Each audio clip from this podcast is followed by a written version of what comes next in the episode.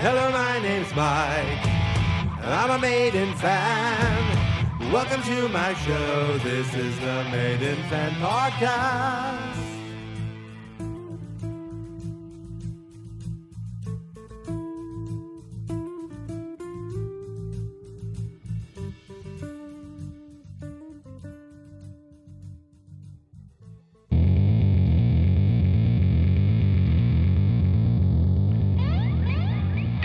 On the news?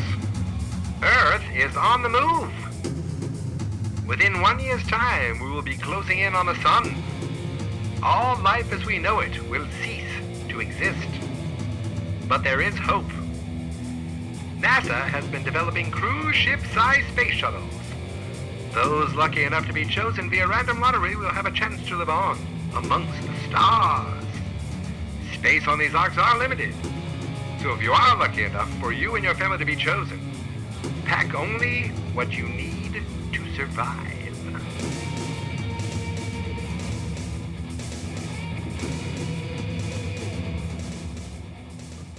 I just received word from the ASS, the American Space Society, that my family has been chosen for ARC 666. My wife, my dog, and myself have been selected to survive. On this ARC, there are no cell phones, there are no MP3 players, no iPods, not even any Zunes. Because these ships were developed secretly in the 1990s, there are only CD players available for each family. And each person is allowed to only bring one compact disc each. Wow, space really is limited. I am forced to make the toughest decision of my life. I can bring a CD with me to this giant spaceship that chose me to survive the soon to be exploding Earth. But on that CD, I am only allowed 16 songs. Well, obviously, all 16 songs will be Iron Maiden songs, but which 16? From which albums? I think it's only fair and an amazing coincidence that Iron Maiden has 16 albums at this time. Uh, I think it's only fair that I take one song from each album with me to space. I think it's worth it to tell the people of the future that this band had 16 albums. And here's one song from each of them. So it comes down to this one song, one song from each album. I must choose one song from each Iron Maiden album as the only song that I can listen to for the rest of my life in space, uh, in a spaceship. Have I overcomplicated this simple premise enough? 16 albums, 16 songs. Let's do this. After a quick word from today's sponsor.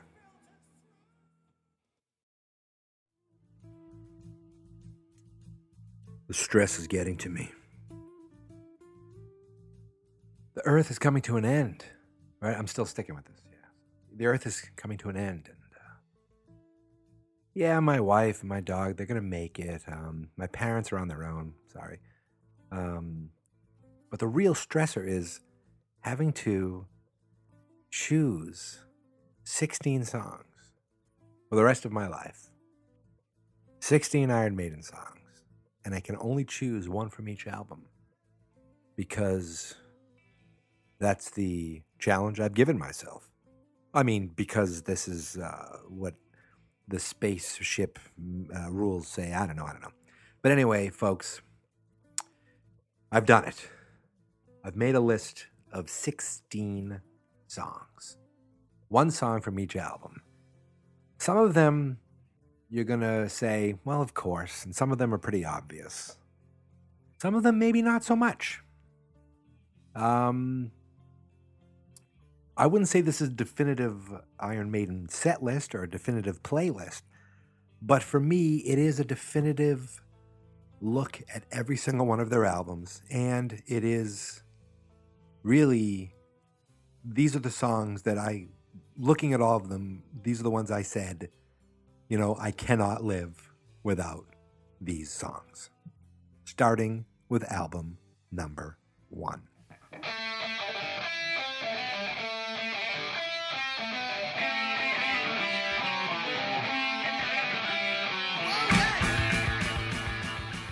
All right, starting right off the bat, this one to me seems like that obvious one. I mean, there are a lot of great, great, great songs on this first Iron Maiden album. The whole the whole uh, playlist is Prowler, Remember Tomorrow, Running Free, Phantom of the Opera, Transylvania the Instrumental, Strange World, Sanctuary, Charlotte the Harlot, and this Iron Maiden. You know, I learned something new every day. Today I learned that Sanctuary wasn't even on the original release of the of Iron Maiden's first album in England. It was on the first US release. And as much as I love Sanctuary, as much as I love Prowler, you know, my brother, that's like one of his favorite songs. Um, as much as I love Running Free, there's just something about this song that it's like it's like the anthem of Iron Maiden. Uh, I mean, this is the one where Eddie comes out uh, in the in the concerts, um, and you know they they fight, and he usually does some stupid stuff, and then um, this is where like the stage rises uh, during the instrumental part. If the song is called friggin' Iron Maiden from the album Iron Maiden from the band Iron Maiden, if you're not going to choose this song, I mean, what the hell are we doing here? Um, plus, I mean, the fact that it has this awesome chorus.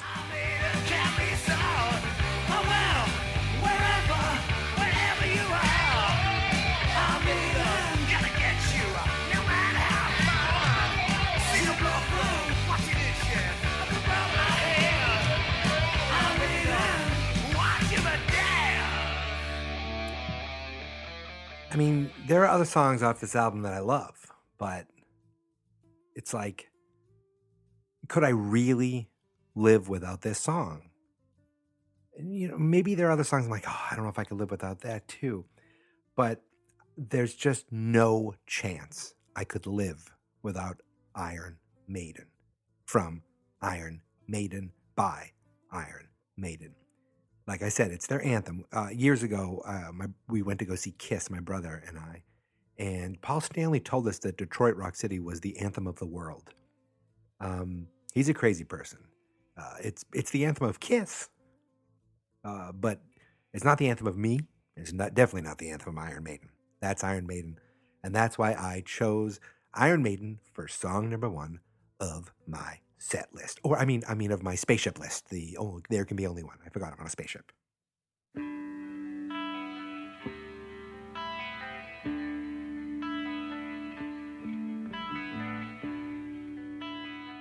For song number two, off of album number two, I go to song number three on album number two. This was another easy one for me. Um, you know, I know everyone loves Killers. I, I've heard, I think it was Eddie Trunk who says that's his favorite Iron Maiden album. Um, and I love it too. I mean, there's a there's stuff on here that I love these songs. Uh, I I think I like the first Iron Maiden album more than this one, as far as the two Paul albums. Um, but you know, that withstanding, this song is amazing, and uh, it's easily my favorite song on the album. And a lot of it has to do with this right here.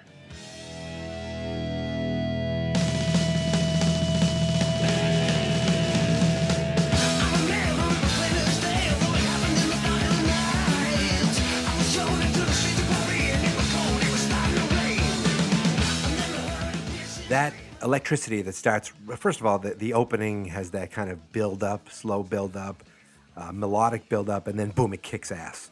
And um, it's it just doesn't stop going for the rest of the song. And it's got this catchy four chord kind of verse. Paul's voice is awesome. I remember i could kind of play it. It just feel like it almost it almost had a pop sensibility to it. Uh, and i'm always always a sucker for the catchy stuff. I mean, Killers, to me, has classic songs like Wrathchild, classic songs like Killers. And I have to be honest, I, as much as I love Maiden, I look at some of these songs, I go, oh, yeah, I definitely know the song. And then I listen to it, oh, yeah, yeah, that's it. And, and I'm like, oh, yeah, that's great, that's great. But I never listened to Killers as much as I should have. It was one of the later albums I think I got, too. Um, but Murders in the Rue Morgue, oh my God, it's classic. And if you don't like that, you don't like Maiden. So that's why it was an easy one for me. Um, these first two Paul Paul albums, the only two Paul albums, uh, because when I was a kid, I thought that Maiden Japan was a Paul album. It was just a little a live EP, but I did have it on cassette. Um, these first two, I think, have been pretty easy. You know, Iron Maiden off of the first Iron Maiden, Murders in the Rue Morgue off of Killers. And I, I know people love Killers and people love Wrathchild, and I love them too. Uh, to me, those are the big three of this uh, album because those are the ones they, they would play the most in concert, I think. Um, but for me, there's no doubt it's Murders in the Rue Morgue as my second song for my spaceship list. Now we get to the hard stuff. This might be the hardest choice I have to make. Album three, for those of you who don't know, is Number of the Beast. Bruce Dickinson's first Iron Maiden album. All right. It has eight songs on it. I would say seven of them are classics, and eight of them are great. I, I, the only thing is, I, I don't think I've ever heard Gangland live. I'm not sure I've ever heard Invaders live, actually. Children of the Damned, I've heard. Prisoner, I've heard. 22 Acacia, I've heard. Hallowed be thy name, of course. Number of the Beast, Run to the Hills. These are all classic songs. I mean, Number of the Beast, the song is Number of the Beast. Hallowed be name is like, that's like Maiden's, I almost want to say Maiden's anthem, but even though I said Iron Maiden is, Aiden's, is Iron Maiden's anthem. Um, but it's almost like that's their, that's their stairway, not just because someone accused them of stealing it. It just be like that's almost like their classic, epic um, song for Iron Maiden. And um, yeah, I didn't choose that.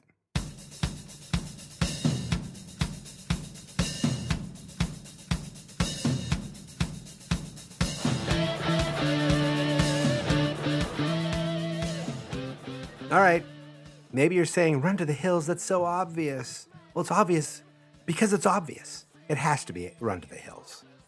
Run to the Hills might be my favorite Iron Maiden song of all. It's it's got a gallop. It's fast. There's amazing vocals, and the chorus is just as catchy as hell. And you all know that because you're Iron Maiden fans. How could you not choose Run to the Hills? I say, how could you not choose Hallowed Be Thy Name? How could you not choose uh, um, Number of the Beast? I mean, I love The Prisoner. Prisoner might be one of my favorite songs off this album. But when saying that, you're saying, okay, but you can't have Run to the Hills. But you can't have Run to the Hills. So you want Number of the Beast? Great, but you can't have Run to the Hills.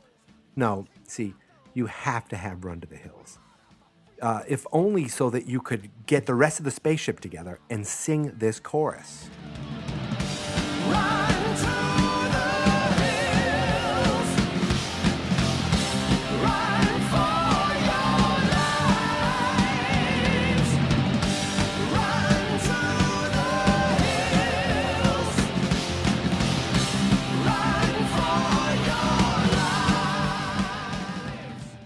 It would be impossible for me to sit here uh, and put together a list of songs and not have Run to the Hills on it.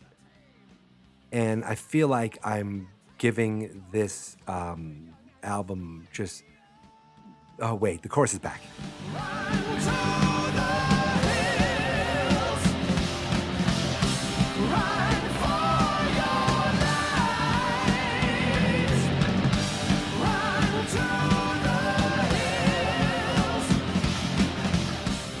See, I couldn't even focus on my own podcast. That's how much I love the chorus.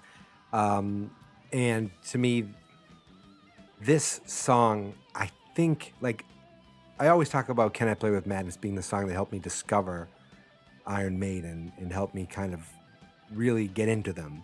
And it was the, my first love. But I feel like this is the song that really cemented the fact that this, uh, this band um, was for me.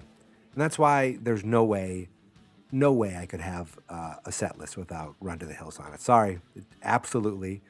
Song number three is Run to the Hills.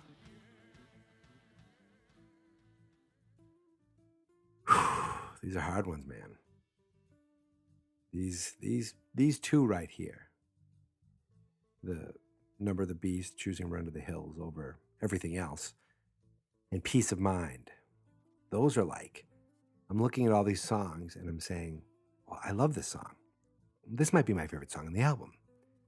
Ooh, but then there's this song. Ooh, I can't I can't not have this song. You know. You know, I love Sun and Steel. That would be one to that I would flip out if they ever played that live. Um, I feel like it gets no love, and it is such a good song. It's not the cho- the song I chose, but you know, I mean, li- listen to the set list for peace of for Piece of Mind. Set list, I keep saying, but listen to the playlist, the the uh, album, Where Eagles Dare. I mean, what a great beginning. The drums alone, you're like, okay, you're on an adventure. Revelations, that was like, when I heard that, my head almost exploded. Flight of Icarus, Die with Your Boots On, The Trooper, Still Life, Quest for Fire, Sunlight falling on your steel. Death in life is your ideal. Life is like a wheel rolling on and on. To tame a land. I mean, nine classic, terrific songs. This album, to me, is unbelievable. But I have to choose one. One song from this album that I could only listen to forever. And it's weird because it's like, well, maybe I don't want to hear the song all the time. But the fact that if I had a set list of songs and I couldn't hear this, that'd be a problem. I mean, this song just so far I've been saying this song is Iron Maiden, this song is Iron Maiden. Well, they just there's there's so many songs that are Iron Maiden. But I mean, how could you go without this one?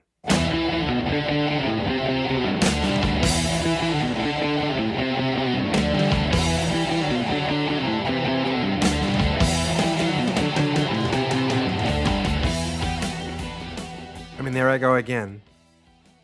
The obvious choice, the trooper, but it's the obvious choice for a reason. Uh, I feel like these next few albums are the obvious choice for a reason. I mean, I don't know if these are your favorite songs, but think about it. They're the ones where you only have one song from an album to choose from. I mean, when you see Maiden in concert, they play songs from, they don't play one song from every album. There's some albums they ignore, and there's some albums where they play a couple songs from. Um, but if you got to choose one song, you got to choose one song. And if I'm going to choose one song, it's the song where this is the chorus.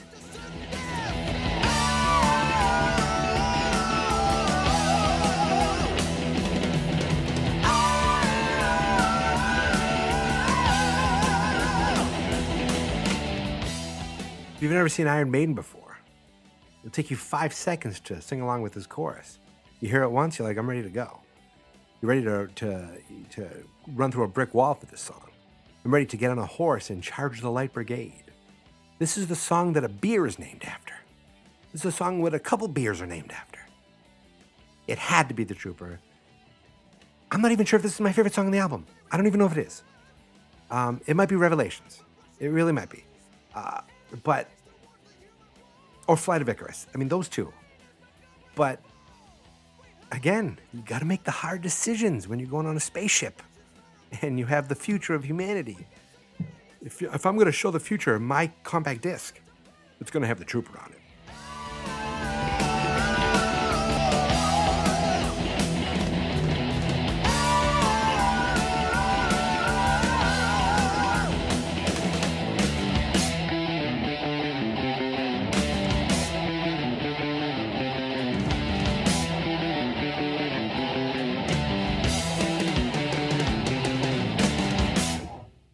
Wonder, are you agreeing with me? Am I crazy? Am I just too obvious? I don't know. But um, I thought this would be a fun experiment just to see which songs I can live without and which songs I can't.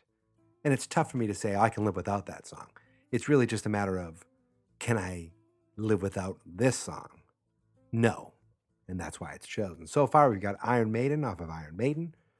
Murders in the Rue Morgue off of Killers, Run to the Hills off of Number the Beast, and that was The Trooper off of Piece of Mind. Uh, do you agree with me? Do you disagree with me? Uh, let me know on Twitter.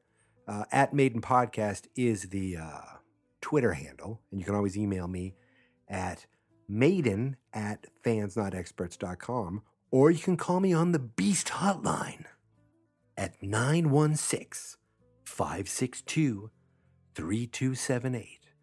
That's 916 56 Beast. And you can leave me a voicemail and tell me how stupid I was or how right on I was. Now, what do we got? Four albums in? We have a long way to go. We still have 12 more songs to go. And I feel like you're going to be like, oh my God, he chose another obvious one. But again, they're obvious for a reason. They're the classics. The classics you can't live without. Now, Powerslave is an absolutely amazing album. We've got my favorite instrumental Iron Maiden's ever done, Losfer Words, Big 'Orra. We got Two Minutes to Midnight, a classic that they play all the time. Flash of the Blade, a classic they never play. The Duelist, to me, an incredibly underrated song.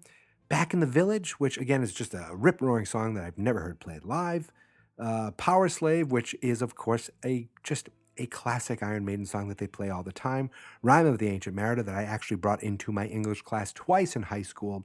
These are all amazing, amazing songs. But I didn't choose them.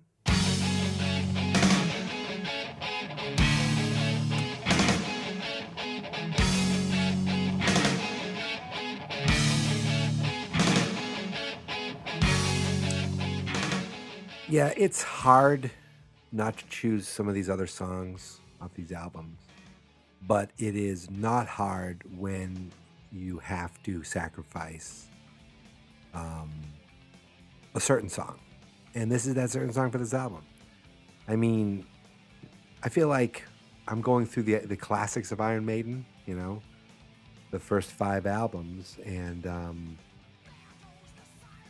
every one of these is like a staple to uh, live shows and um, just like quintessential best of Iron Maiden. So I feel like I'm picking almost like a best of album.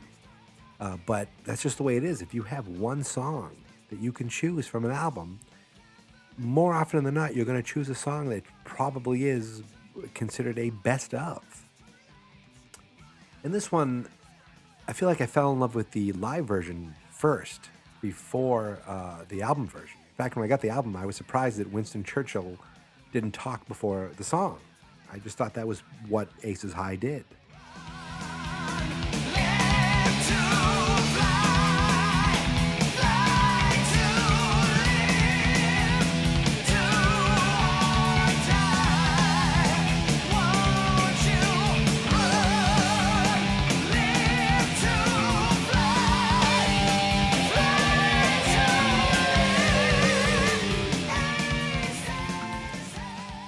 Yeah, no, I'm not really making it hard on myself. I mean, I'm I'm giving up and in I'm passing on classics, but in doing so, I am picking my.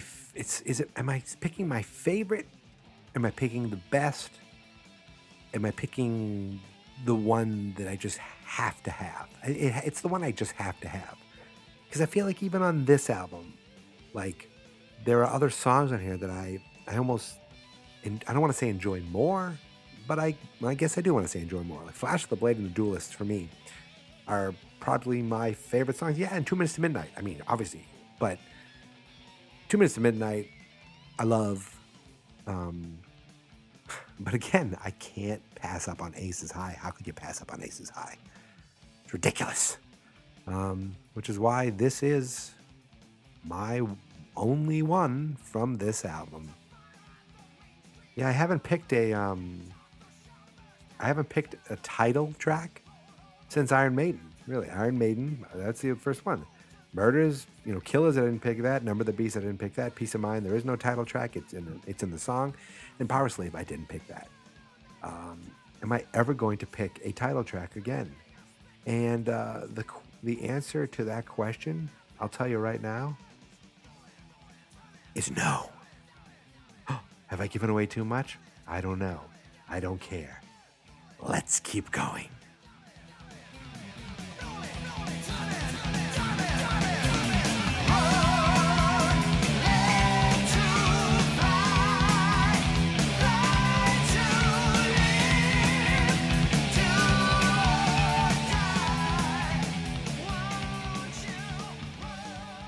Growing up, I went to Catholic school for eight years, and um, it wasn't like uh, my parents were like some strict household or anything. I mean, they let me listen to all this music; they didn't care. Um, and I remember, but I remember when you go to Catholic school, you, you know, every day you take math, you take English, you take every class normal, but you also had a religion class. And I remember um, in one class, uh, the religion teacher was talking about music and um, talking about, I think it came up about heavy metal because there was a lot of kids in my class who were big into metal. And, um, the- you know, how all these songs are like probably negative or like, you know, about kill, kill, kill, kill, and, and I'm going to get you and all this crap. Um, and the, the teacher actually brought up a song um, that he was told was positive about you know enjoying life and uh, was an uplifting song uh, and i mean at, at this point i think you know what that is. Uh, for my next song from the album somewhere in time the one and only song that i chose it, it's pretty obvious right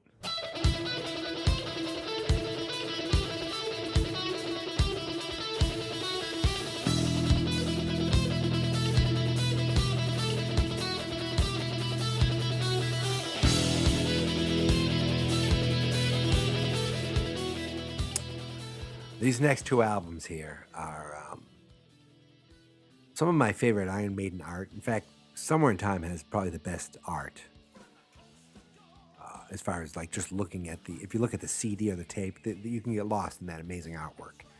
Um, and I think I remember just thinking how crisp this sounded on CD. I think this was, was the this was the second. I had a bunch of tapes, but my brother bought some CDs and then he gave them to me, um, and that was Seventh Son and Somewhere in Time. And I just remember hearing this song and thinking how amazing it sounded on CD, on compact disc, which is why I chose it for my compact disc for the um, for the spaceship. Um, and when we got Alexander the Great, Deja Vu, Stranger and Stranger, and Loneliness, a Long Distance Runner, Heaven Can Wait, Sea of Madness, Caught, Caught Somewhere in Time, amazing songs, but they don't have this chorus.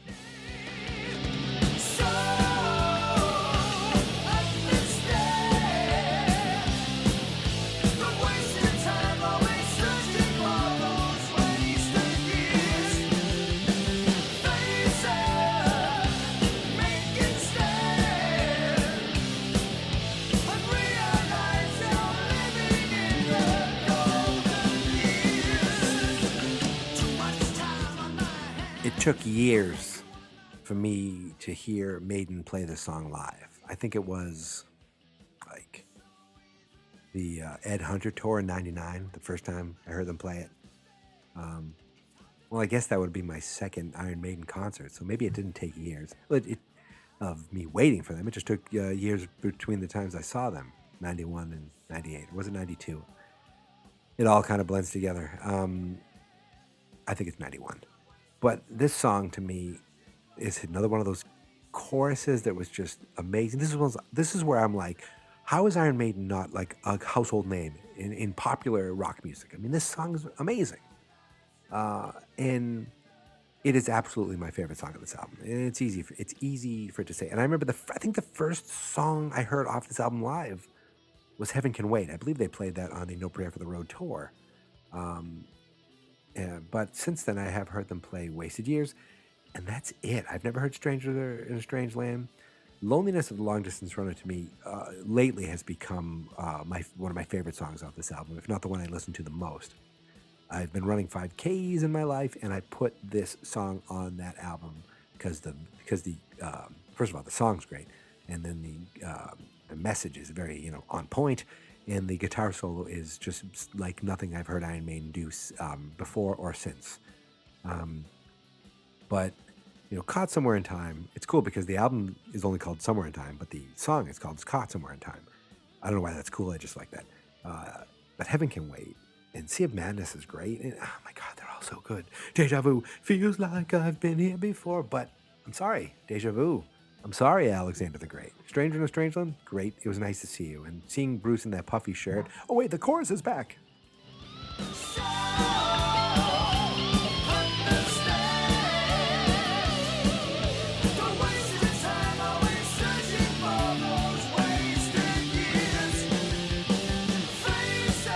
Okay sorry i get distracted with these amazing songs um, so, but i'm like I'm, i apologize to all of you I, I i don't want to lose you, but I don't want to lose wasted years more.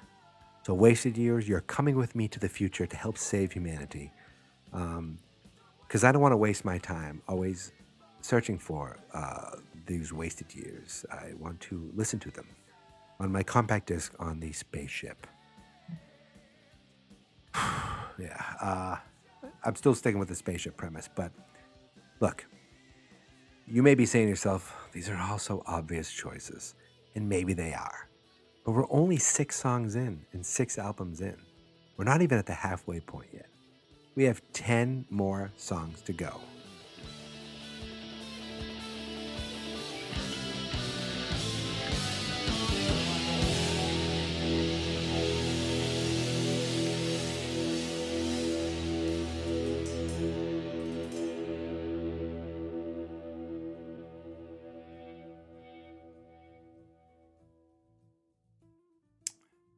Ladies and gentlemen, boys and girls, children of all ages, if you know me at all at this point, hell, if you just listened to the last podcast episode, it was all about this next album. Check it out if you haven't heard it yet. Um, this album is where my Iron Maiden adventure began. Um, so if if I'm going to talk about the album that started it all for me, how could I not choose the song that started it all for me? It'd be impossible, right?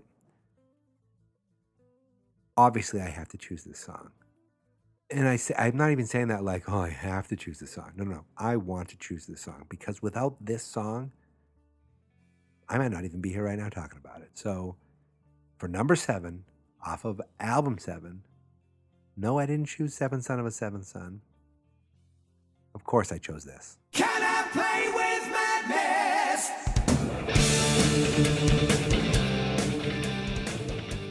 I feel like this is the one I have to talk least about. I mean, this is the one that just it's it's common sense. It it it um it speaks for itself. It is my Iron Maiden song. This is the song that I heard on Headbangers Ball that I thought this is cool. This is the song that made me go buy my first Iron Maiden tape. The song that made me go to school and find my friend who I knew liked Iron Maiden and beg him for some tapes to borrow. It all started with a song. It all started with this amazing chorus. I love these choruses, don't I?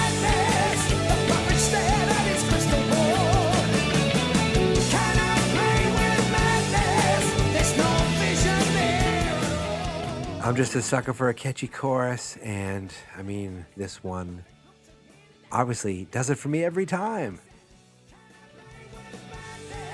He said you're blind, too blind to see. Can I play with madness? There comes a point in um, music fandom for me. Uh, I guess it's that way with television too. Let's say you're watching a television show and you binge watch and catch up on the first five seasons.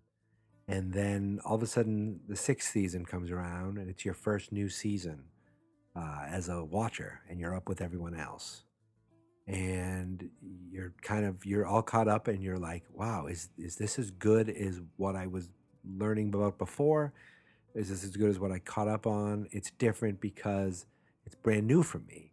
Um and it's the same thing with with bands you know it's like oh i'm into this band now. Oh they have five albums. I've been listening to all of them. And all of a sudden the sixth album comes out.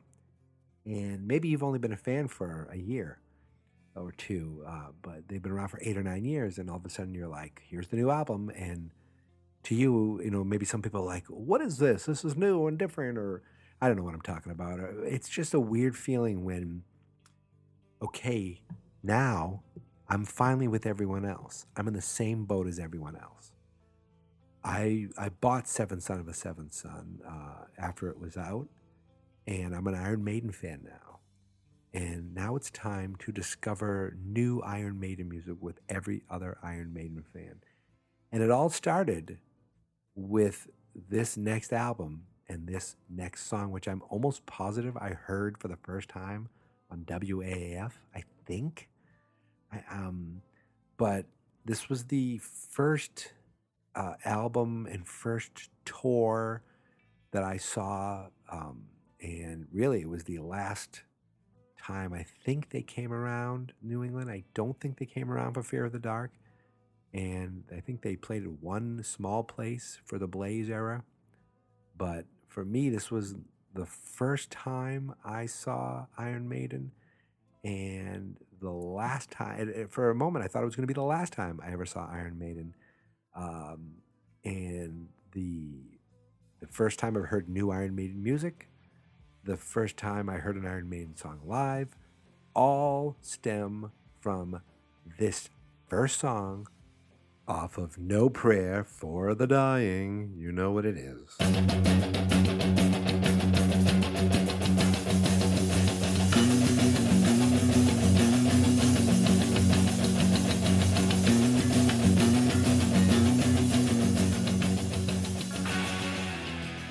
Let it be known, I am stating without a doubt, this is the most unappreciated Iron Maiden song of all time. I stand by it. Okay? Ladies and gentlemen, Tail Gunner kicked off No Prayer for the Dying. It kicked off my first time hearing new Iron Maiden music as a fan. It kicked off the concert I saw. It's got a killer intro. It's it, it talks about war. It's got an amazing chorus. It's got everything that Iron Maiden is. And yet, after that first tour, after was it 91? I don't think I ever heard them play this live again. I hope I do hear it again because I want to stand there with my brother and my friend and scream at the top of my lungs this chorus. Climbing to the sky, never wonder why. Tail gunner, you're a tail gunner. Climbing to the sky, never wonder why. Tail gunner. And I remember seeing this tour, and it was like they went bare bones. It was like, oh, we're gonna have uh, you know a screen, not not a music screen, like a video screen, just like uh, a screen with with banners and some amps. No huge stage set. Um, I think Eddie did come out, but um, you know I've seen him now with tanks. I think I'm gonna see him with an airplane on stage next year. And this first time seeing him, they didn't have that. It was like bare bones, and Bruce has got a beard almost, and he's got jeans, and yeah. Um, I'm going to be perfectly honest and uh, just say this is probably my least favorite Bruce album. I mean, I'm going to go through the songs right now. And uh, we got, I'm going to go 10 to 1. Start at the end. Mother Russia. That Actually, I used to like that song. Bring Your Daughter to the Slaughter. The hooks in you, I always kind of liked. It was it was uh, catchy. Running silent, running deep. The assassin, Fate's warning. Off the top of my head, I can't even. I don't even remember how that sounds. Public Enema number one actually has grown on me a lot recently. No prayer for the dying. Holy Smoke and Tail Gunner. To me, I just listened to Holy Smoke and Tail Gunner a, a million times. Um, but it's a no-brainer for me for this album. Tail Gunner, by bar bar none by far easily is my selection for this song. But I, I always loved holy smoke too. In fact just i kind of this i forgot about this for a while but i had um, a holy smoke banner that i won at like an amusement park. It was a, one of those big square cloth banners. I had that hanging above my bed for years. Uh, yeah i was a bit of a nerd. Oh wait wait wait. It's chorus. One more time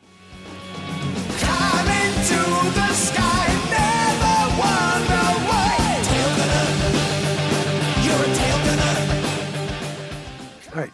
I mean, there's not much else I can say about this album. Um, some of the songs I'm looking at, I don't even know if I know how that song goes.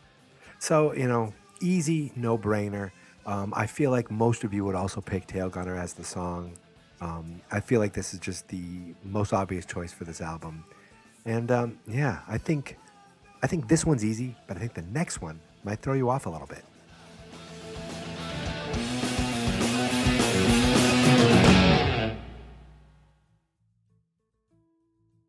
In May of 1992, I was still a sophomore in high school, and Iron Maiden released what I didn't realize at the time might have been their last album with Bruce Dickinson.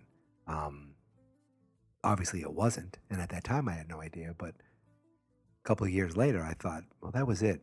You know, I was a fan of Iron Maiden for three years. It was a good run. At least I have all these albums to listen to. Um, and they have this new guy now, so we'll see what happens from here. But there was a time where I thought this was it. This was the last um, Iron Maiden album, Fear of the Dark. And this album, you know, I hate to say it, is one of the ones that I don't listen to as much. And yet I really, really, really need to listen to it more. I'm just going to go through the set list.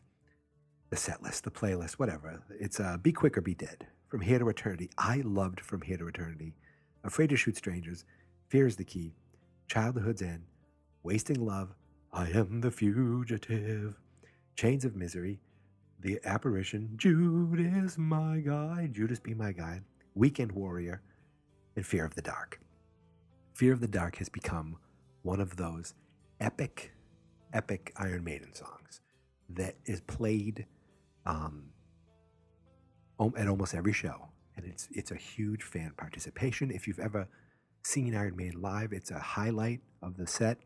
If you've ever watched them on YouTube live, you just you can feel the electricity in the audience, and it's real. Um, but that's the live version of Fear of the Dark. You know, I didn't appreciate Fear of the Dark until I heard the live version. I think it might have been on Best of the Beast. When I was in college, I would listen to it and go, oh my God, the audience is really into this. Um, too bad I'll never be able to see Bruce sing that again. This was, you know, early 90s. Um, but like I said, that's the live version. The studio version of Fear of the Dark, it's the same song, but it doesn't give me that same feeling. It doesn't do um, it doesn't do what the live version does for me. And even though that is the quintessential song from this album, the studio version of Fear of the Dark, apparently I can live without because that's not the song that I chose to bring with me to space.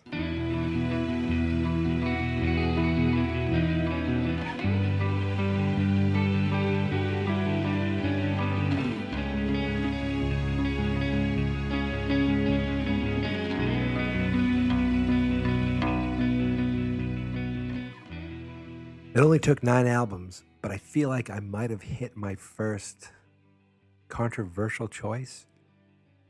Not the obvious one. Um, but for me, it is. This song has always spoken to me, it always stuck with me. Um, I think it's because I play guitar, not very good, but I can get away and with some things. And I'm pretty sure I brought this song in to my guitar teacher, and he taught me, you know, how to play the slow parts, how to play that that little riff, not the fast solo, but that little.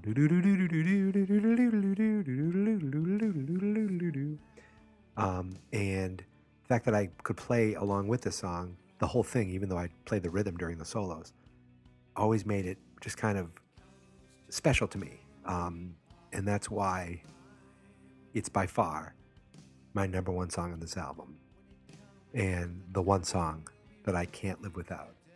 Um, and it's got one of those like those quintessential um, Iron Maiden sounds that that you know came along later in their career.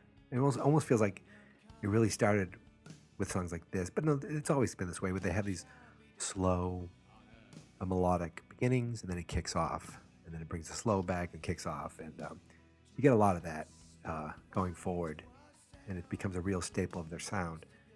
Um, but for me, this one always spoke to me more than Fear of the Dark, and I was lucky enough to hear them play it live. I think it was in 2015.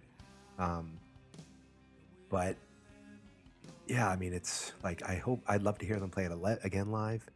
Um, I've recorded a version uh, that I where I play along with it. I put it on YouTube years ago. Um, it's I don't know. It's just like every I never get tired of it, and like I get to I play guitar a lot. Like I'll play along with iTunes, and almost every time I play, towards the end, I I like to bring this in and just kind of, you know, give my give the little exercise to my fingers because I just love to play this part.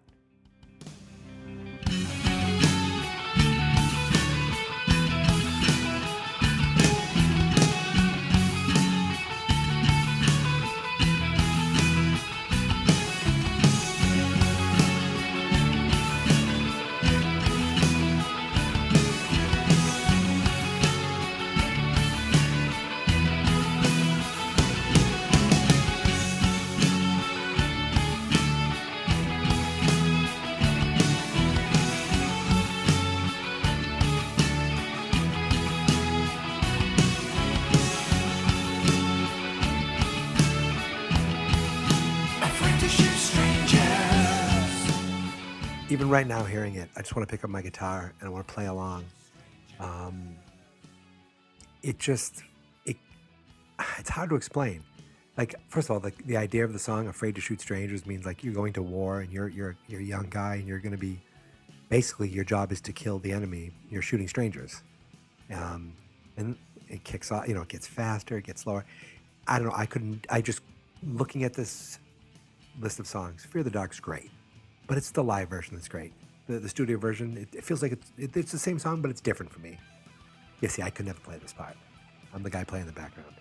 Um, yeah, I don't even know how much I can expand upon this more. It's like, I, I think I've heard Blaze play this live. I'm very happy that they came back and played it live when I saw the Made in England tour. Oh, I, I can play this part. Yeah, yeah, I can do that. Um, sort of.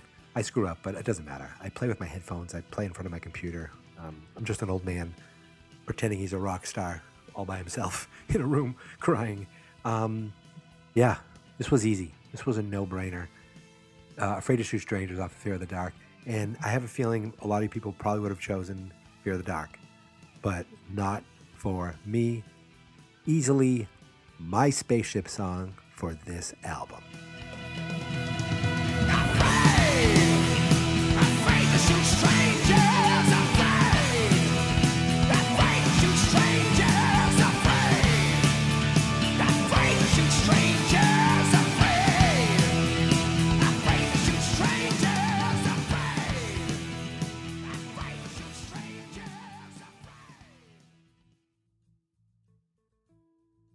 So three years passed between this number nine album and uh, album number 10. Um, in that time, I'd gone from a young high school lad to a college boy. Um, I still was listening to metal. I was still listening to Maiden. Um, in fact, I think at this point I was a sophomore in college, and the internet was not what it is today.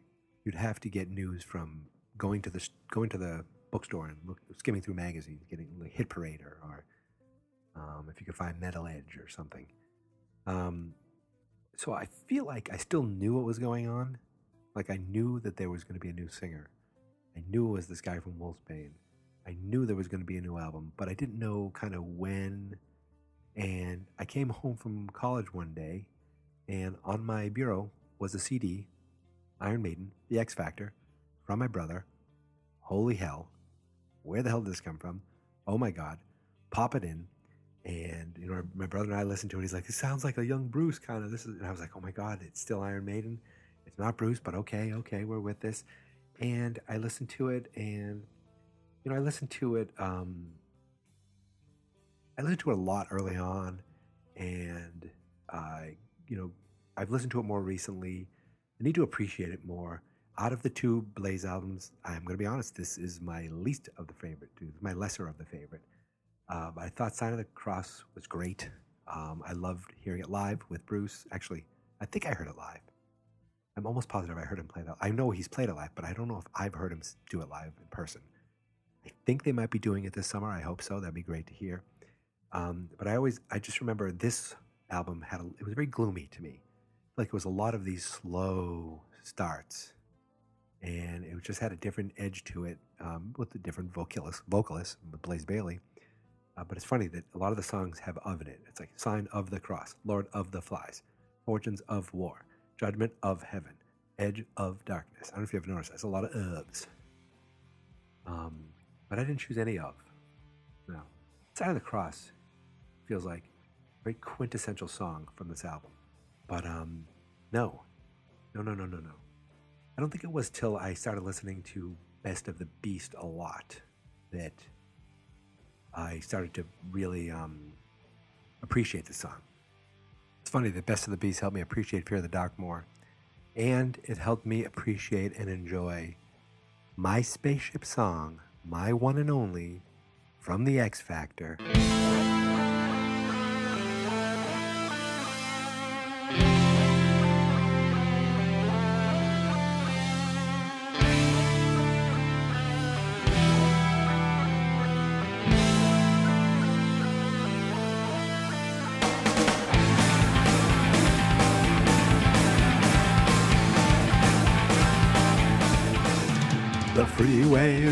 And it's backed up for miles. The car isn't other than baking is wild. Nothing is ever the way it should be. What we deserve, we just don't get. You see, a briefcase, a lunch, and a man on the edge. Each step gets closer to losing his head. Is someone in heaven? Are they looking down? Cause nothing is fair. Just you look around. Everybody falling down, falling down, falling down. Falling down, falling down, falling down.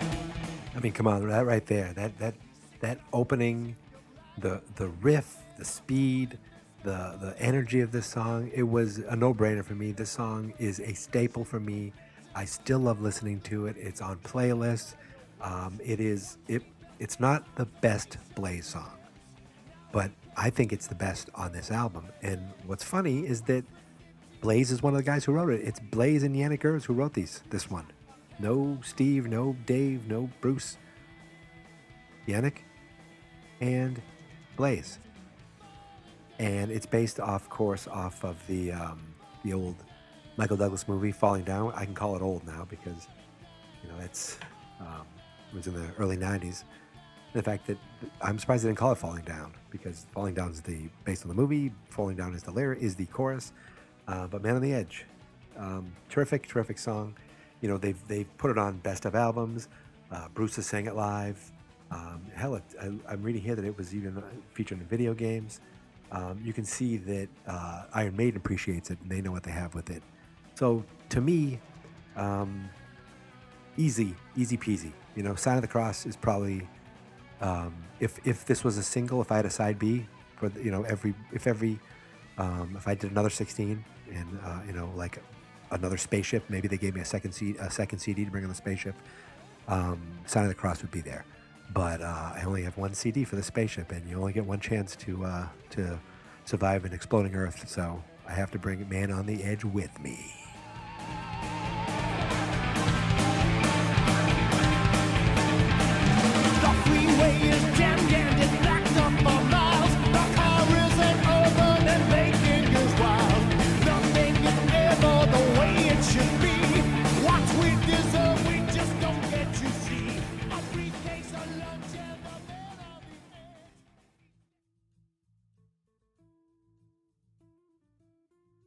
Another three years had passed. Um, yeah, I was definitely a freshman with uh, X Factor, doing the math now. Um, but another three years had passed, and I remember being a senior in college and um, being in my dorm and having pretty rudimentary uh, high speed internet on a crappy computer and looking up on ironmaiden.com, I think, uh, that they were going to have a new album with Blaze. And I'm a college kid with barely any money.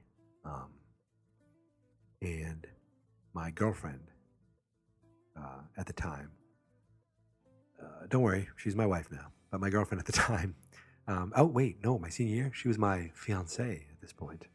Um, she had a really crappy giant boat of a car that um, I think she still had at this point. I don't think we traded in for the Dodge. I don't think she had a Dodge at this point. At one point, we both had Dodge Shadows, and it looked ridiculous. Um, but it, it, for a while, she would drive this big moose of a crappy car um, that honestly had front wheel drive and was dangerous to drive. And I can't believe we were in that thing. But um, I begged her to take her car and drive 20, 25 minutes to the, this mall. And I didn't have GPS then, so I'm lucky I even found this thing because I didn't go to this mall a lot. But 25 minutes in Fitchburg, Massachusetts, um, away from, I feel it was 20 minutes, I don't know, to go to this mall, to go to this record store and hope that they had Virtual 11 by Iron Maiden. And they did. And I brought it home. And I tell you, I listened to this album like crazy. Like more than X Factor. Easily. Easily. Easily. Um, I don't, yeah, I don't think she had a CD player in the car. So I had to come home and I put it on my computer and listen to it over and over and over. And then I was just starting to like get into doing web page design. So I would be working on the computer and listen to this over and over and over. And I can easily say this I love this album. It's a good album with a lot of good songs. All right. And uh, I mean, kicks off with Futureal, Angel and the Gambler, which is 10 minutes of crazy. There's a long 10 minute song. Lightning Strike Twice, The Klansman, When Two Worlds Collide. I love it. Educated Fool. I love it. Don't Look Back in the Eyes. I love it. Como Estás Amigo. I love it. I love it all. All right. These are all good songs. This is, I, if anyone thinks the X Factor album is better than better than this, I'm going to have to respectfully disagree with you. Um, and my friends, this album gives us uh, the best Blaze Bayley song. This album gives us a song that is a staple uh, in Iron Maiden concerts for years to come, and hopefully I hear it again this year. This album gives us the unbelievable anthem that I have chosen to bring with me as my one and only song from Virtual 11.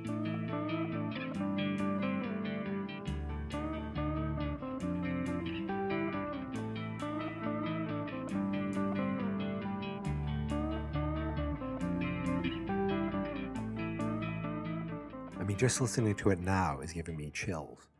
It is a, I use the word a lot, quintessential Iron Maiden epic. Uh, and I feel like Blaze is just lucky enough to be the man who sings this. Because this could have fit on many, many Bruce albums. And in fact, I mean, I do probably think the live version that Bruce does improves upon this. But the difference with that, the difference with, um, you know, where I brought up Fear of the Dark, I chose I didn't choose because the live version is far superior. I still think this is amazing, and I still think that it is my favorite song on this album, the best song on this album, and the best song that Blaze Bayley ever did with Iron Maiden. I mean, it's a no-brainer, right? No one disagrees with me here. If you disagree with me here, um, I'd be in shock. Unbelievable song. The.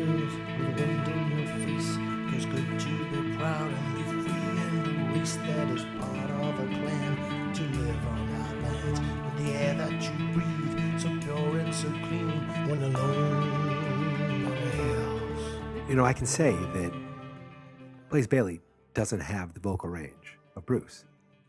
He doesn't have um, the power of Bruce, but still. Right it's a time when you die, and without asking why, can't you see what they do? They're grinding us down, they're taking our land that belongs to the not alone with a dream, just a want to be free, with a need to belong. I am a clansman.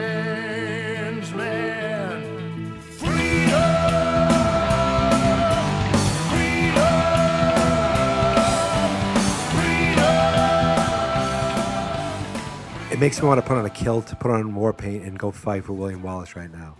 I mean, this one, this is Blaze's best vocalist, vocal singing. This is, um, it's got the just, it shows that he's got power in his voice too. Damn it! Uh, I saw Blaze um, in a on tour with uh, Geoff Tate and Ripper Owens, um, and they didn't. He didn't do this. I was hoping he'd really do the song. He didn't do it. Um, he might have done Fear of the Dark though. Actually, I think he did. He did a lot of Bruce songs. Um, but I will never ever have a bad thing to say about Blaze Bayley. You know, over the years, he's he's lost his hair. He's gained some weight. He had so much fun and was so grateful and was so happy and was in such a good mood. You know, I see these albums.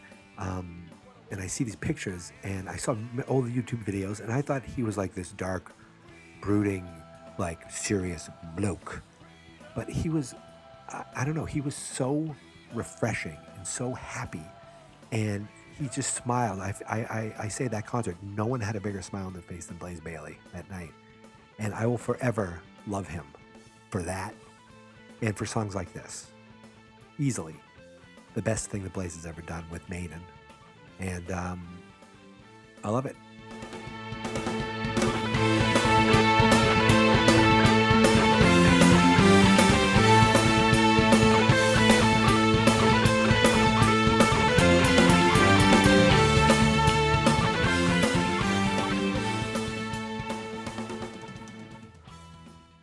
Blaze Bayley, we thank you for your time. We thank you for your service with Iron Maiden. Um, but your your time has come. Um, my friends, Bruce is back. Uh, it was in 1999, I believe, when it was announced that Bruce had returned. Maybe it was 98. I don't remember. All I know is they were all of a sudden I saw on a website they're all they're all holding up beers. Bruce is back in the band. Adrian's back in the band. Janick is still with the band. They're a six piece now, and they're going to go on tour to support a video game called Ed Hunter, a terrible, terrible CD-ROM game. But I was not missing that tour, and I saw that tour. And then the following year, I saw them again, and they put on an album. And the album is called Brave New World. And of course, it's a Brave New World because now there are six of them, and Bruce is back. And my friends, Bruce joined the band in what, 81, 82, something like that, and left in 92, 93. So he was in the band for what, 10, 11 years the first time around? Then he was gone for, eh, you know, nine, seven, seven years, eight years and he's been in the band ever since, and that's 20 years ago. So he's his second stint with Iron Maiden is 20 years. It's a lot longer. So it's almost like he never left. Even though he was for me during it while it was happening, it felt like he was gone forever. But he's back with a brave new world. I remember having to like watch um, I watched the Wicker Man video through like the real player on my Mac at work, thinking, oh my God, Bruce is back and freaking out. And I was married at this point. We had a house, and I, the only CD player I had was a DVD player. I put the CD in the DVD, and I sat in front of my TV like a little kid listening to a radio program, holding the booklet in my hand. My wife wanted nothing to do with me listening to this, and I just went through every single song, and I loved it. I loved the Wicker Man. That was the song. That was the that was like the hit. Playing it live, I love it. I like to play along with it in the guitar, and uh, yeah, I didn't choose the Wicker Man.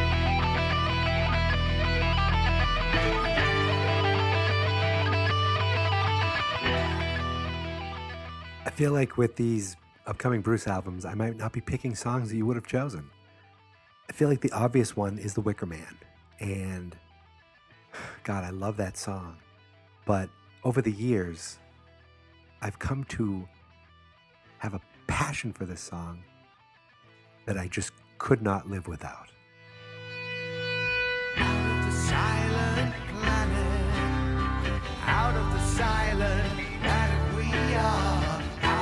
Silent planet. Out of the silent planet we are. Out of the silent planet. Out of the silent planet we are. Out of the silent planet. Out of the silent planet we are. songs to me spark memories. Not every song, but a lot of songs give me a specific feeling for a specific moment. And I have to tell you the truth. This song reminds me of cutting my lawn. I was a first time homeowner, first time I ever had to take care of my lawn. My dad never trusted me with a lawnmower growing up. And I would put my Discman on or burn discs of, of you know, I didn't have an MP3 player yet and I would uh, sometimes the song would come on, and that's when I would listen to it more and really, really get an appreciation for it. And I'm like, oh my god, I love this friggin' chorus.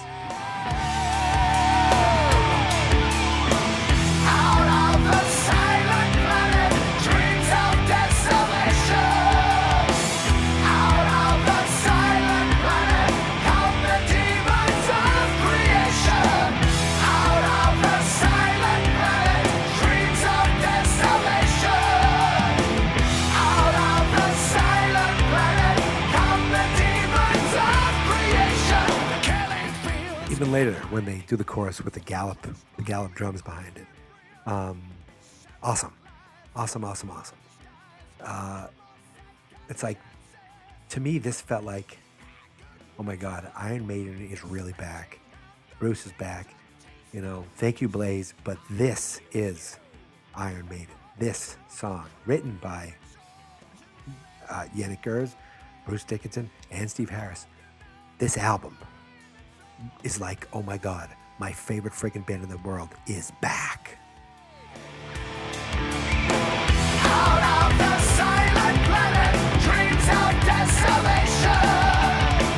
Out of the silent planet, come the demons of creation. Out of the silent I remember seeing the Wicker Man. They opened that opened that tour up with the with the Wicker Man, um, the Brave New Tour. I think it was what it's called, a Brave New World Tour, um, and it was uh, it was amazing. And Ghost of the Navigator, amazing. Brave New World, amazing. Blood Brothers is like another one of those epic friggin' songs that should be played at every Iron Maiden show. Dream of Mirrors. I mean, listen, that was the friggin' theme song that I chose to, to make the theme song of my show. I mean, that's the music you're hearing all night. Um, Fallen Angel, Nomad, Mercenary, Thin Line Between Love and Hate. All songs that are just killer. This album's killer. But, my friends, I could only choose one. And when it came right down to it, this is the song that I think I've listened to the most over the last 19 years from this album. And it's a song I can live without. So it's coming with me, the spaceship. It's just the way it is. I, I, I have a feeling a lot of people will disagree, but I had to choose it.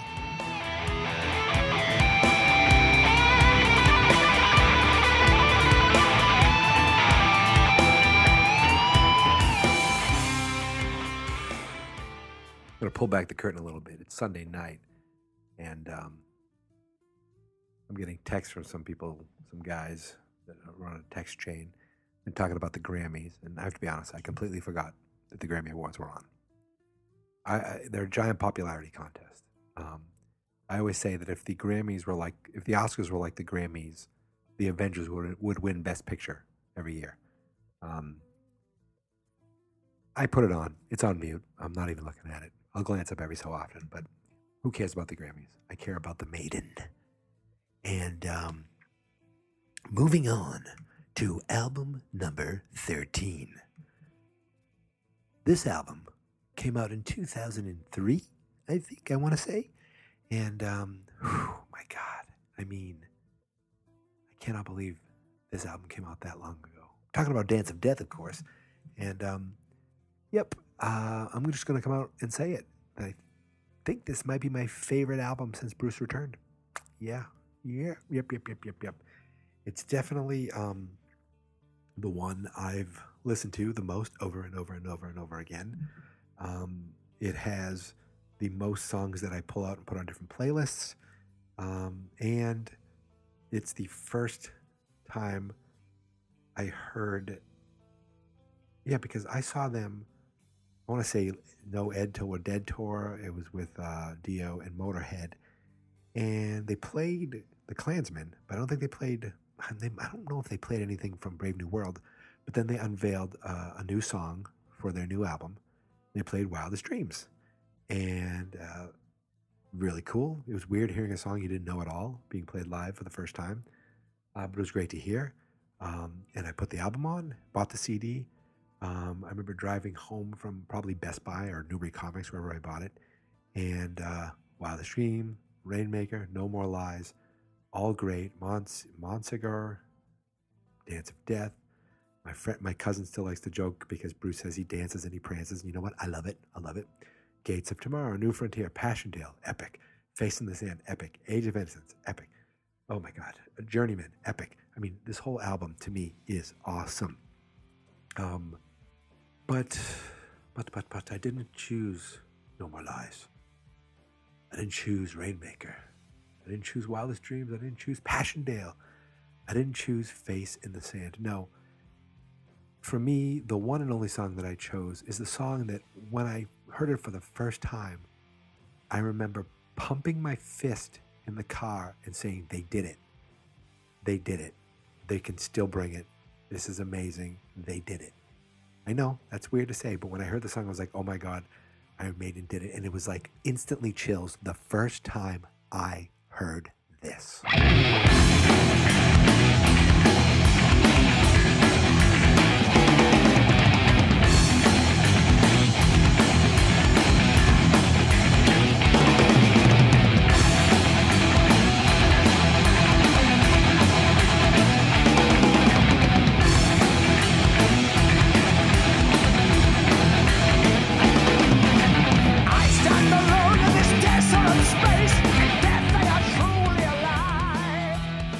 Alive.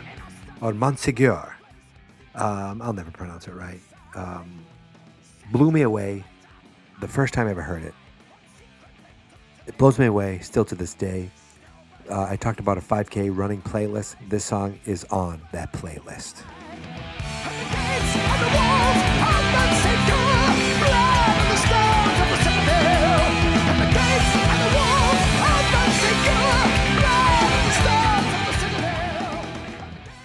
At this point of the song, I'm already hooked, and and yet it's this next part where I, can I can almost not even put it to words how it just made me feel the first time hearing it.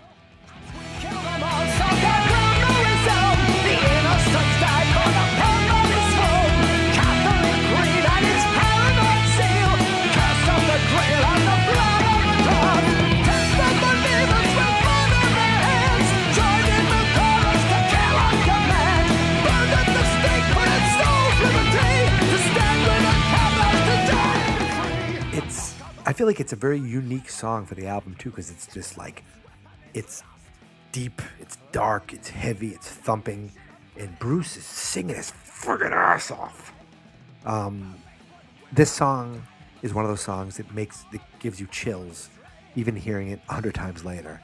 And you, you notice something different, or you, you, you without reading the lyrics, you, you listen to it, you go, okay, oh, he's saying something in this, and then you listen to the guitars and the layers of the guitars and the solo and the and the lead that Bruce is singing along with.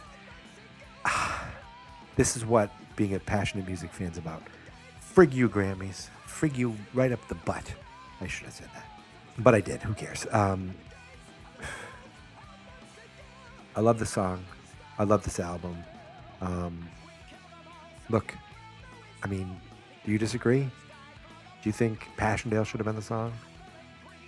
New Frontier, the only song to have uh, Nicko singing? Is it the only song he's ever written? I forget. I think it is. Um, Face in the Sand, No More Lies, Wildest Dreams. I mean, there's so many great songs on this album. Dance of Death is an epic.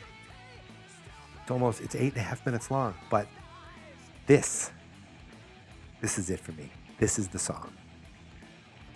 I will be enjoying this on the spaceship while those of you who weren't chosen die in a fiery blaze. I will be enjoying this um, as we drift off, surviving It's going to be great.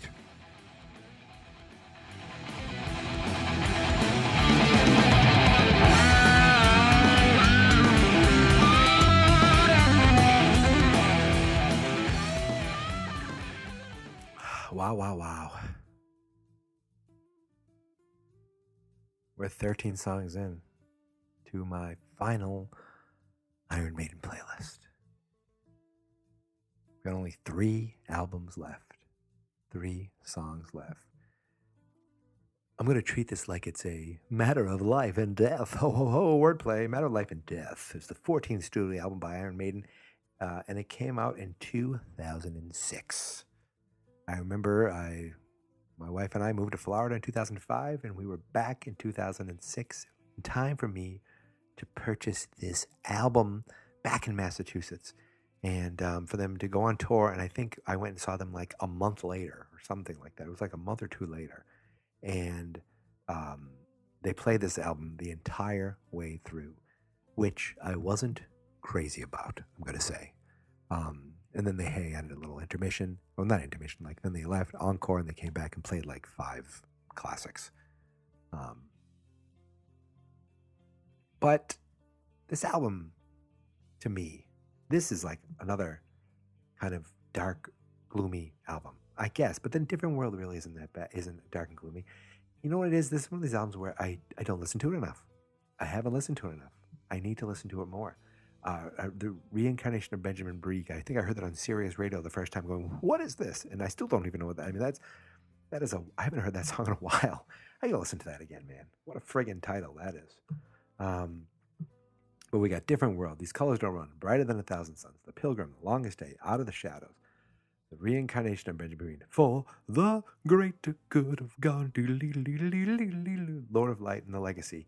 And I have to be honest, some of these songs, I'm like, wait, which one's which? Which one's that? Oh, that's this one, this one, that. Yes, yes, I know. I know. And um, it's pretty easy for me. I have the song.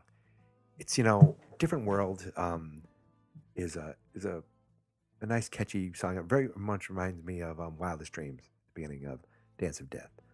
Um, the Pilgrim is also a song I really dig.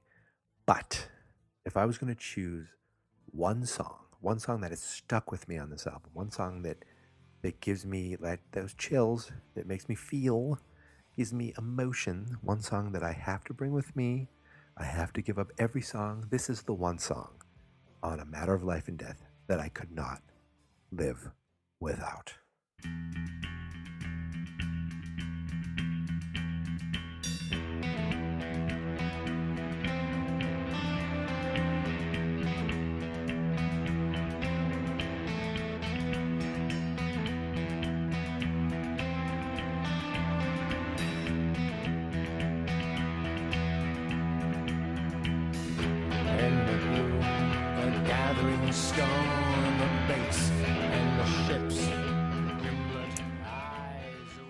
You ever hear a song tell a story?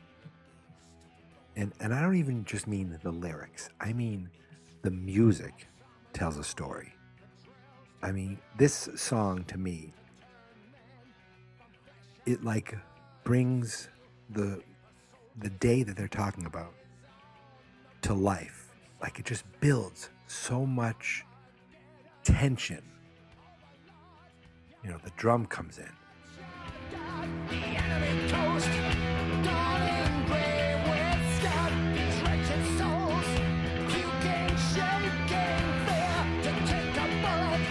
a bullet for those who sent them here. To take a bullet for those who sent them here. And and like the drums, listen, boom, boom, boom. It's almost like bombs hitting. This is about storming the beach in World War II in Normandy. Um, it's basically like the beginning of Saving Private Ryan. In fact, I think someone took clips of that and put it with this song, and it just it fits because the song's telling a story, the the music, the lyrics, just like it was like building up like, oh my god, this is gonna happen, this is gonna happen, this is gonna happen, then boom, opens it up. And you realize this guy is doing what he can because he's supposed to be doing it, but he's doing it to stay alive. And he's like, how long, how long is this longest longest day going to be going? How long until I finally make it through? It is, it is my favorite song off of this album. It is the song that I listen to the most. It is the song that I can't live without. It just, you know, um, and there's other songs in here I love, like For the Greater Good of God. I love it. Um, Out of the Shadows, The Pilgrim. Love all those songs. Um, These Colors Don't Run, another great song. This is like a very patriotic, this is a very um, military, historically, you know, army war based album. Um, even the album cover is, you know, uh, it's a bunch of like, like dead, like ghosts, demon, like, zombie soldiers with a tank with a with an an awesome Eddie logo. I mean, that might be one of the best Eddie logos uh, we've seen in a long time. The the the Eddie head with his, you know, with the crossed guns. I mean, it's like it it tells you what's going on right here. And the, the concert that we saw had a tank on stage. So I mean, great visuals, great theme, um, and for me, this is the album. This is the song that makes the album for me. You could take away every other song from this album, and I would miss them. But this is the one where I would say, no, no, no, no, you can't take this one away. This one has to come with me. I'm gonna, uh, you know, these guys went through this shit, so this song could be written. No, didn't go through. So the song could be written, but that's the basis of this song. And damn it, I'm gonna live with their memory in the spaceship in the sky.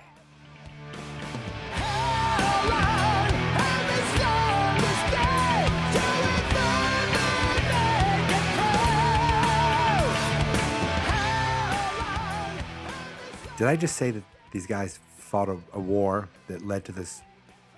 Um, the reason that this song was written, um, and that's why I'm bringing it with me. That's that's weak. I don't know. That seems like I'm trivializing it. I don't know. That's stupid. Forget I just said that. Just I love the song, the theme to the song. It is a real serious song, and it does bring visuals to my head that this is crazy that someone had to live through this. Um, but it also hurt, helps that the song to me um, is just it just grabs at my core and I can't live without it, so I won't live without it.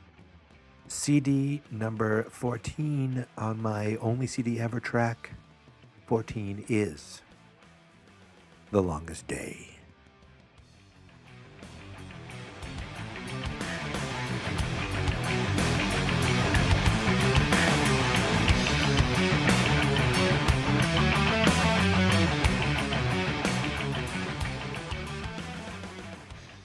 Speaking of the longest day, this is like the longest podcast. You guys still with me? A little over a hour 25, 26 minutes, I think, at this point. Um, and we got two more albums to go, two more songs to go before I go off to space. Uh, yeah, I'm still sticking with that premise. it was a great idea, you know, a couple hours ago. So, uh, speaking of space, um, you know what they say about space? They say it's the final frontier. I don't know why all of a sudden I'm sounding like Count Dracula. The final frontier. You know, they when when a band of Iron Maiden's age puts out a 15th studio album, and they call it the final frontier. Um, people start to speculate: Is this it? Is this is this the last Iron Maiden album? And um, the answer is no. No, it's not. I can't believe this album is almost nine years old already. This album came out in 2010. That is ridiculous to me. This album is older than my niece. This is amazing. I mean, my niece can say this album is has been around her entire life because it came out a week before she was born. Um, it's crazy. I feel like it, it just came, like I remember the you know I almost remember I have a feeling of when every Iron Maiden album came out um, since I've become a fan of theirs, and this one I just uh, remember walking around in the park with my dog, listening to this over and over and over and over, and um, really digging just a ton of the tracks. El Dorado right away caught me. Uh, um, coming home was like it just felt like a cool. It was like a real more, um, like a not a pop rock song, but it just felt like a much more like um, mainstream rock song. Starblind, The Man Who Would Be King, When the Wild Wind Blows. I mean, what a freaking epic that is. There's so many epics on this. Mother of Mercy's great. The Final Frontier, the original, the opening song. Um, there's so many songs on this that I can go back and say, listen to and be like, man, that's really good. But there was one song that I watched. I think I watched them do it live once. I was like, whoa, whoa, whoa, whoa. This song is really good. And the more I listened to it, the more I was like, this song is my favorite song on this album. And it's a long ass song. It it's not the longest song on the album, but it's up there. Um, and you know, I listened to it, and it, it, I guess maybe the first few times I listened to it, it didn't catch my ear as much as I thought it should, as, as much as it should have, I should say. Um, so when I finally watched, I think a live version of it, I was like, "Holy s word! This song is awesome!" And um, it's kind of stuck with me ever since. And that was a few years back. Um, I'd love to hear them play it live one day, uh, but listen, folks, the Final Frontier is not the song I'm choosing. El Dorado is not the song I'm choosing.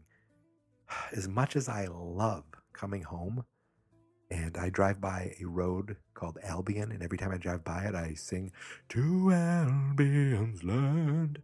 Um, that's not the song I chose either. No, no, no, no, no. If there was one song that I could listen to this album, listen from this album for the rest of time, this is the one song I just could not give up.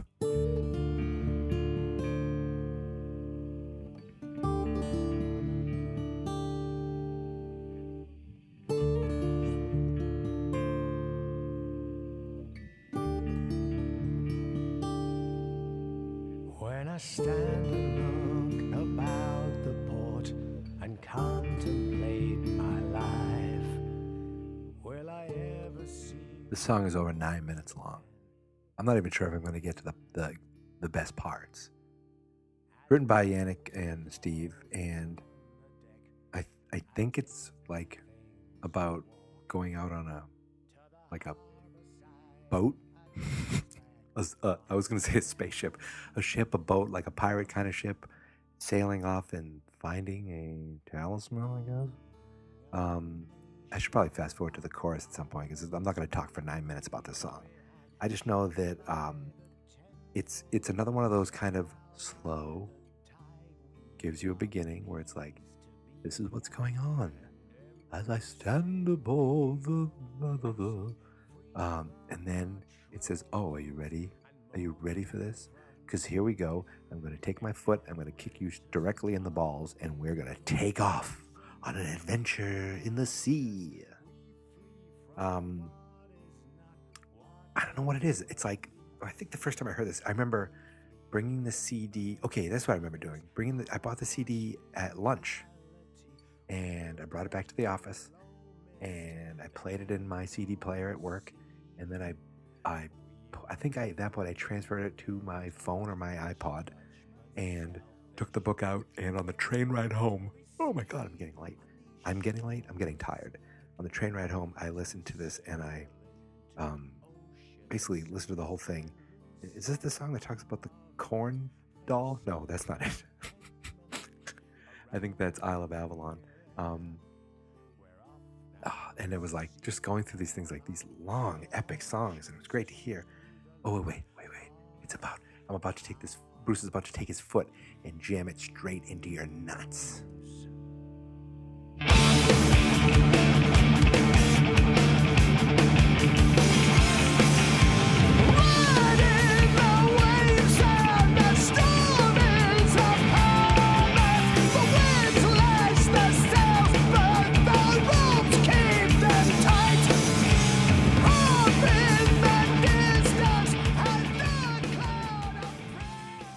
tell his voice is just amazing. I mean, he's already, he's like singing at the top of his lungs. And they got this catchy little part. Da, da, da, da, da, da. Da, da, da, da, da, da, da. The song has it all. Um, and it's like, and then it just kind of builds to this chorus where I don't even think the first time they actually do it. They build, build, build. Nope, not going to do it yet. And here comes a little more verse, a little more singing. Then they build, build, build, and, and the chorus is like, I'm to take the sledgehammer, I'm to smash it over your head. Here's the chorus. If you could sing along, if you could hit these notes, come with me on this adventure because it is Ah, I, I don't even know what to say. It's just I'm I'm gonna be rock. I'm gonna be running because I'm assuming the spaceship is gonna have like a jogging area. Hopefully the DVD, the CD player is portable, so I, I can go for runs, little jogs around the spaceship. You know, saying hi to all the other people who survived. And um, uh, and when this song comes on, I'm just gonna want to run through walls and fight people and beat people up and. Uh, I don't know. It just it's just one of those songs that just motivates me to want to move. I'm like I can barely sit still in my chair right now.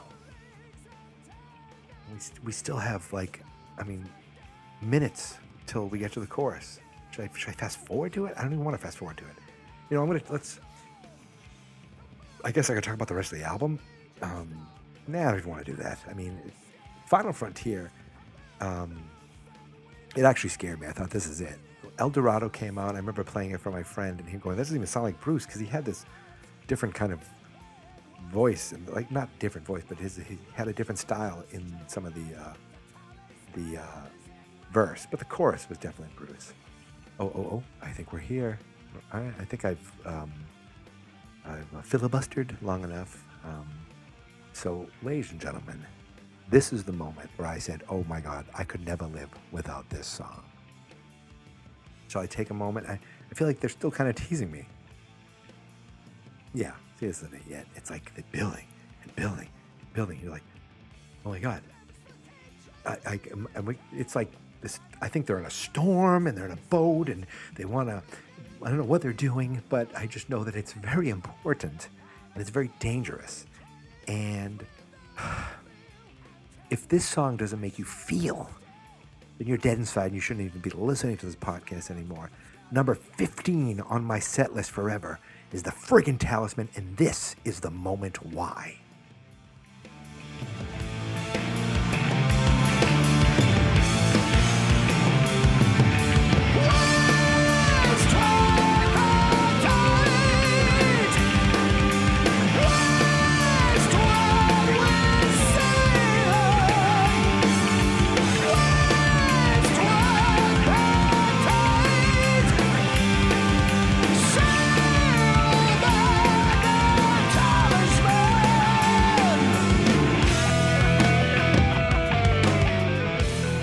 Sorry, if you weren't just singing along with that with one hand pumping a fist into the air like you're Bruce, then you need to go to the doctor right now and make sure that your heart is still beating.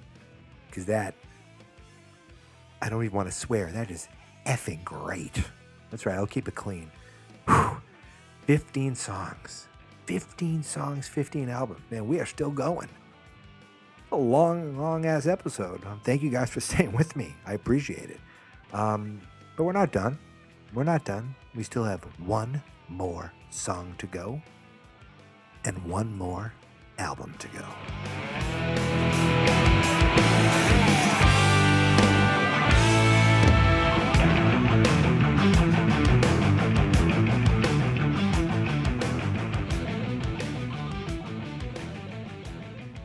What a long road it's been.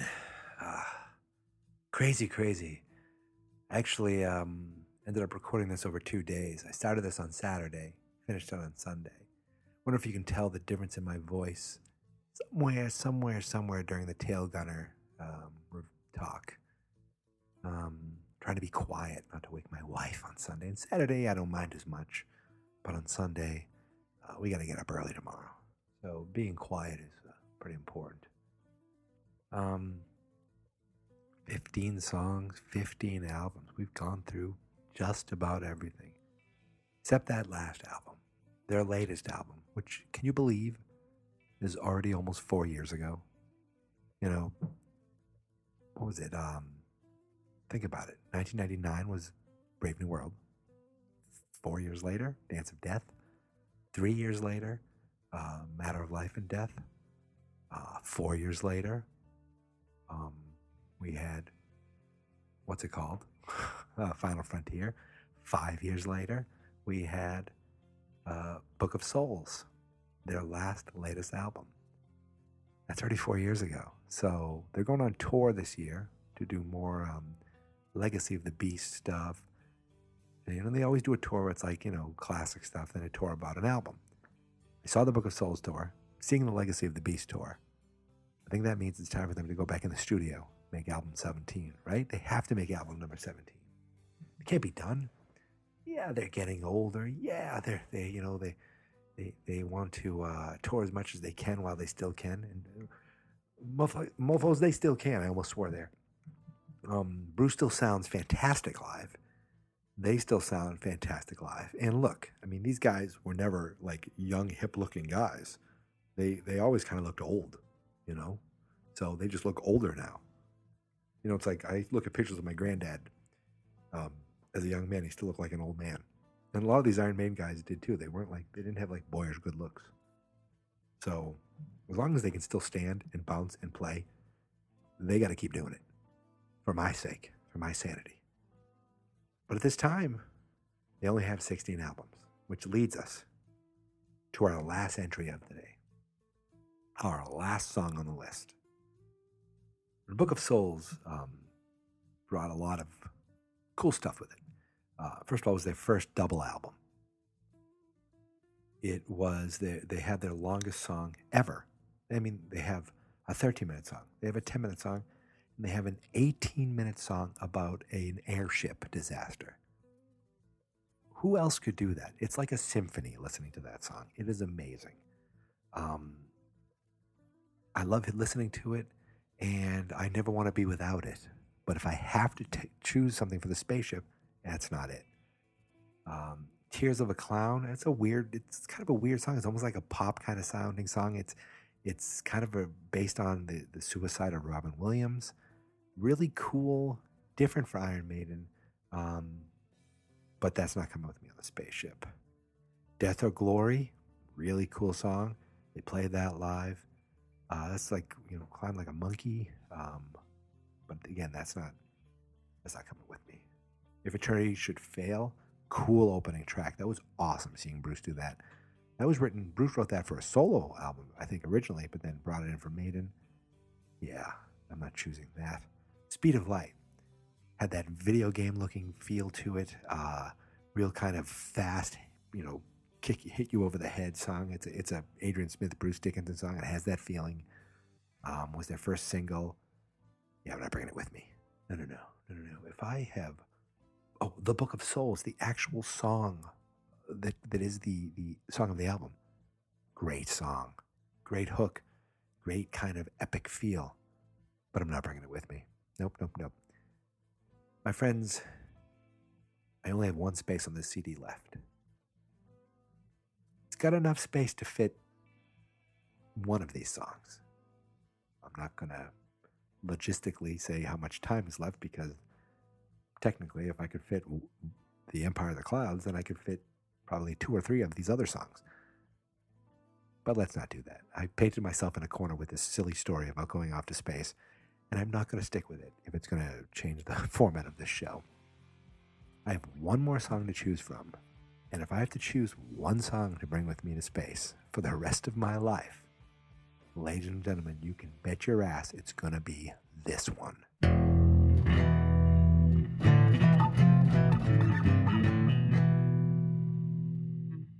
When they did the song live, they, they brought an acoustic bass out for Steve. I think I think I'm not going crazy, right? They brought an acoustic bass out for the song for him to kind of play this little solo on before the song kicked off.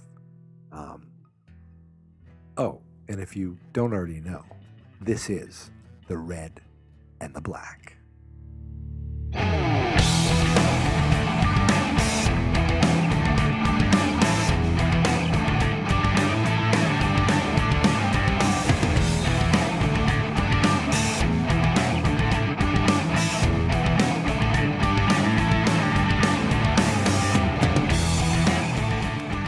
Song is over 13 and a half minutes long, and I want it to be like the new Fear of the Dark. I want this song to be played at every tour. I want this song for I want the crowd to sing along with the song, not just the singing, but I wanted to sing along with the music. I don't know if they were doing it when I saw them in 2017, but I was definitely singing along to this.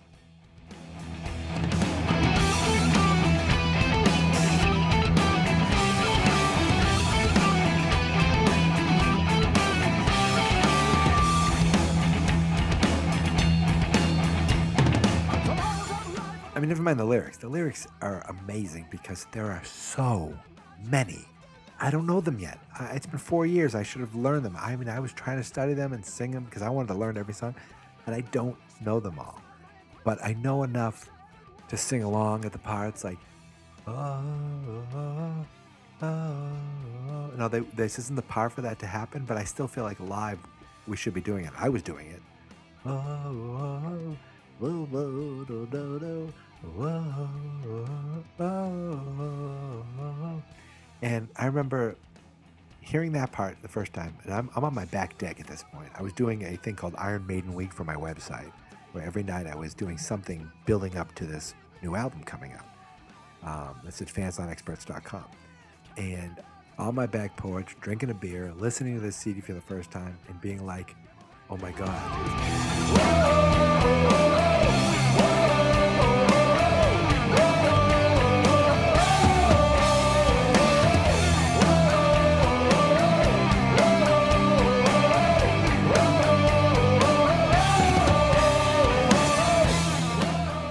was looking for that song, that song that just hooked me right away. You give me that kind of, I don't know, like that catchy Iron Maiden feeling. And listen to this. Yeah,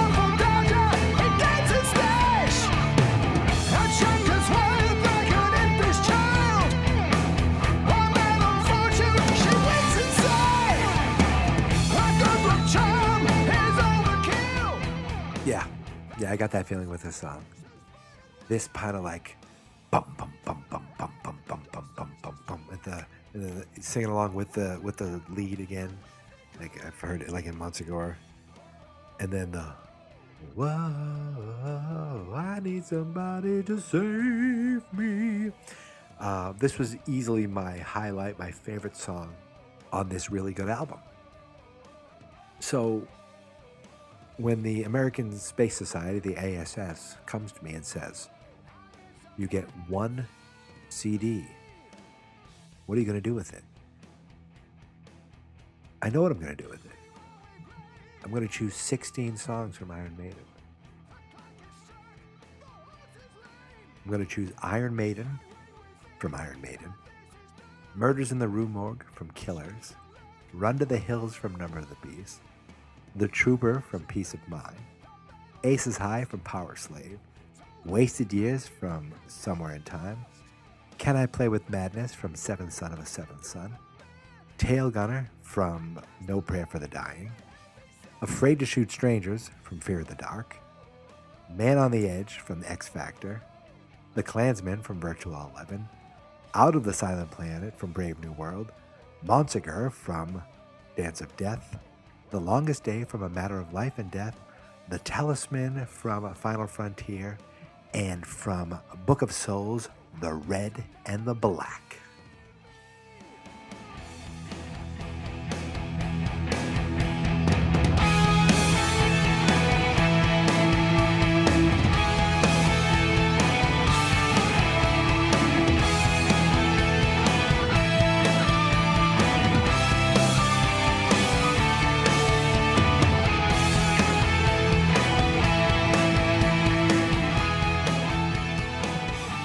By the time this instrumental so- part of the song comes on, I'm like just losing it. How awesome I love this song.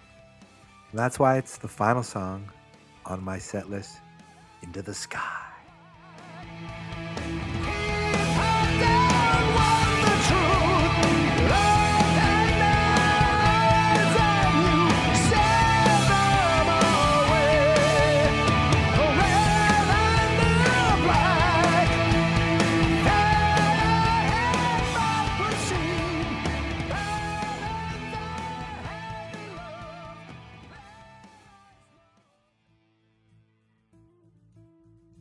News. Um, false alarm.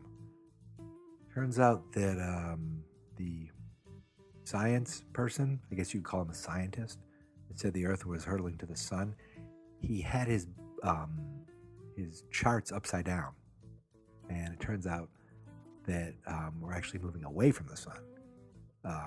We're gonna be a silent planet. It's gonna be really cold, but we'll live for a little longer, so I won't have to choose a CD of 16 songs. But I know if I ever have to, I'm all set. I'm ready to go, and I'm gonna use this um, episode as my kind of my guide. But you don't have to. You know, if you had to make one list of one song from each Iron Maiden album, what would you do? Be interested to find out. You can email me at maiden at fansnotexperts.com. Uh, you can, again, tweet me at Maiden Podcast. And don't forget, you can call me at 916 56 Beast. That's 916 562 3278. Um, I'd love to hear what you thought of my list. I'd love to hear what you wouldn't change, what you'd keep, or maybe you just tweet me your entire list and I will definitely retweet it. And maybe talk about it on a future episode. Probably talk about it on a future episode. Definitely talk about it on a future episode. Um, friends, as I said, at Maiden Podcast is the Twitter. Uh, the the Facebook page is Maiden Fan Podcast, and the uh, website itself is fansnotexperts.com slash Maiden. Thank you so much for sticking with me. This was a fun kind of um, project that I wanted to put together. Um, I'm going to be doing more episodes. This is not this is not the end. This is just the beginning. Um, I definitely want to do um, an episode on other uh, members of the band and episodes on albums, and then every so often, just you know, do these fun little episodes that are just really just my opinion, and uh, love to do it. Love, love, love to do it because I have a passion for Iron Maiden. I enjoy upping the irons, and I know you do too because you're still here. So thank you so much for listening. Um, and whoa, it really kicked off there. And until next time, my friends, I have three words for you up the irons.